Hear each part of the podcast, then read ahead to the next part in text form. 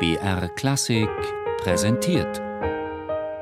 Zoom, Musikgeschichte und was sonst geschah.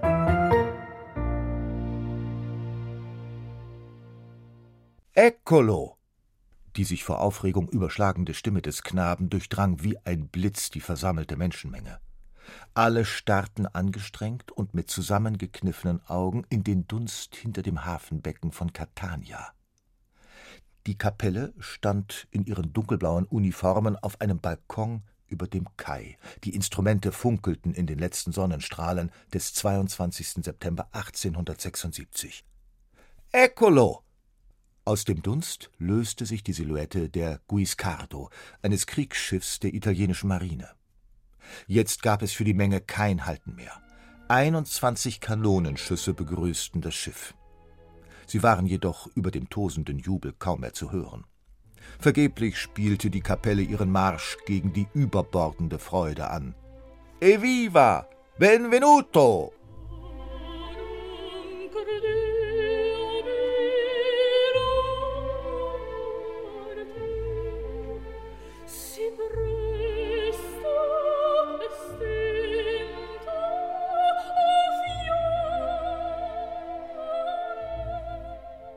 Der Jubel galt dem Passagier des Schiffes.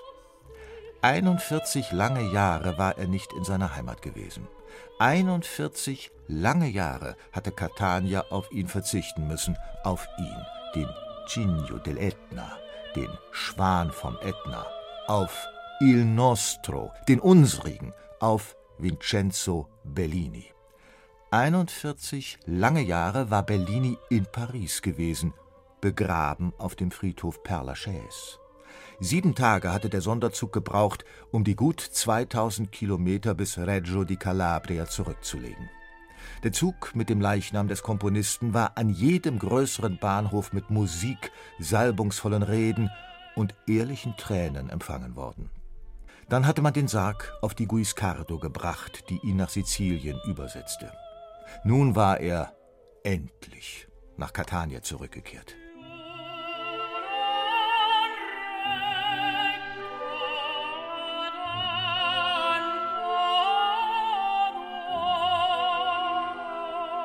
Kurz nach Mitternacht war es, als Matrosen der Guiscardo den Sarg mit seiner wertvollen Fracht vorsichtig an Land ruderten. Auf der Senatskutsche wurde Bellini in die von Gaslaternen hell erleuchtete Stadt gefahren. Der mit schwarzem Samt überzogene Transportsarg blieb noch lange aufgebahrt. Die Zeit ist nicht spurlos an dem Sarg vorübergegangen, der Samt ist verblichen und verstaubt. Wie eine Reliquie wird er heute im Geburtshaus Bellinis aufbewahrt. Dazu das Kissen, auf dem der Kopf des Leichnams lag, die Totenmaske, ein Tuch, mit dem man sein Gesicht bedeckt hatte, Haarbüschel, ja sogar ein mumifiziertes Fingerglied der rechten Hand ist ausgestellt. Sizilianische Reliquienverehrung fast wie am reich geschmückten Silberschrein der heiligen Agatha im Dom. Schließlich ist Bellini ja neben St. Agatha der zweite heimliche Stadtheilige. Und wie es bei Heiligen so ist, man erzählt sich Legenden. Je schillernder, je schöner. Farfalletta, aspetta, aspetta, non volar con tanta fretta, far del mal non ti volio, ferma paga il desir mio. La Farfalletta soll er für seine erste große Liebe geschrieben haben. Da war er zwölf Jahre alt. Dann war da Mariuccia, die Anwaltstochter. Außerdem diese hübsche Schneiderin am anderen Ende der Piazza und die kleine Angelika. Spätestens hier erreichen die Legenden um Suduzu, wie Vincenzo liebevoll im sizilianischen Dialekt genannt wurde, einen ersten Höhepunkt. Die kleine Angelika, mit der der 17-Jährige ein Verhältnis gehabt haben soll, war gerade einmal acht Jahre alt.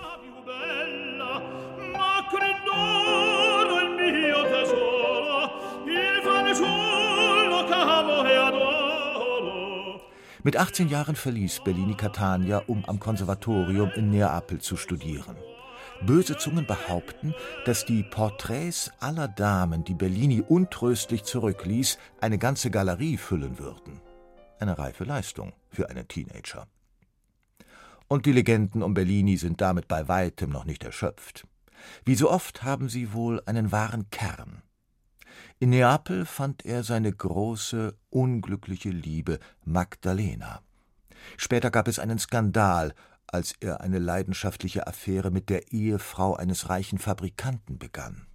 Als die Sache aufflog, zog er nach Paris, in die Nähe von Giuditta Pasta, einer der berühmtesten Sopranistinnen der Zeit. Norma und Sonambula komponierte er ihr in die Kehle. Oft war er zu Gast bei Giuditta Pasta und ihrem Mann, um Ideen zu besprechen oder über neue Opernprojekte zu diskutieren. Die Pasta wurde unter Freunden sogar als Bellinis Minerva bezeichnet, Göttin der Kunst, der Weisheit und der taktischen Kriegsführung.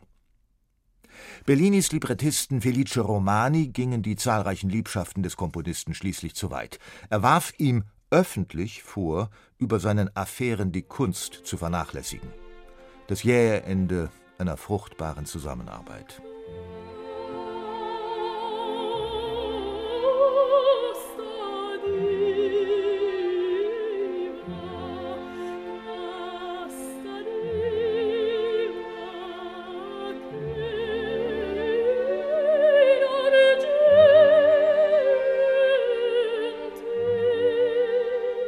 Die Wohnung der Familie Bellini in Catania ist klein, schlicht, verwinkelt.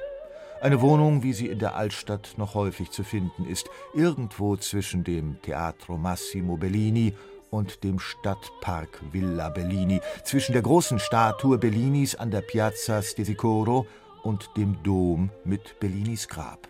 Unsterblich wurde Bellini durch seine langen, langen, langen Melodien, wie Giuseppe Verdi einmal meinte durch Melodien, die ihre Nähe zu den sizilianischen Volksliedern nicht verleugnen können. Dolce come una norma, süß wie die lieblichen Melodien aus Norma, wurde zum geflügelten Wort. Eine ganze Menge Dinge war in Sizilien plötzlich Dolce come una norma, sogar die Tomatensauce für die Pasta. Diese Soße aus Tomaten, Knoblauch, Olivenöl, Salz und Pfeffer ist am Fuß des Ätna tatsächlich oft süßer als anderswo in Italien. Um ihr die Säure zu nehmen, gibt man hier gerne etwas Zucker dazu. Sie ist die Grundlage für das Nationalgericht Catanias, Pasta Canorma, Nudeln nach Norma-Art. Dazu vermischt man Nudeln mit der Soße, gibt darüber ein paar frittierte Auberginenwürfel, reichlich Basilikum und gesalzene Ricotta. Pasta Canorma zu Ehren des heimlichen Stadtheiligen Vincenzo Bellini und seines Meisterwerks. Der hat mit diesem Essen ein leichteres Los an Catanias Tischen gezogen als die eigentliche Stadtpatronin St. Agatha. Die wurde der Legende nach hingerichtet, nachdem man ihr die Brüste abgeschnitten hatte. Zum Gedenken daran bäckt man gefüllte und mit einer Kirsche verzierte Teigbällchen in eindeutiger Form. Auch die Pasta-Kreation zu Ehren Bellinis erinnert an die Legenden um den Komponisten. Eine Affäre aus seinem berüchtigten Liebesleben wird immer noch warm gehalten auf den zahllosen Tellern der Stadt, ja ganz Siziliens, wenn es wieder einmal Pasta alla Norma gibt. Die Affäre mit der ersten Norma, mit Giuditta Pasta.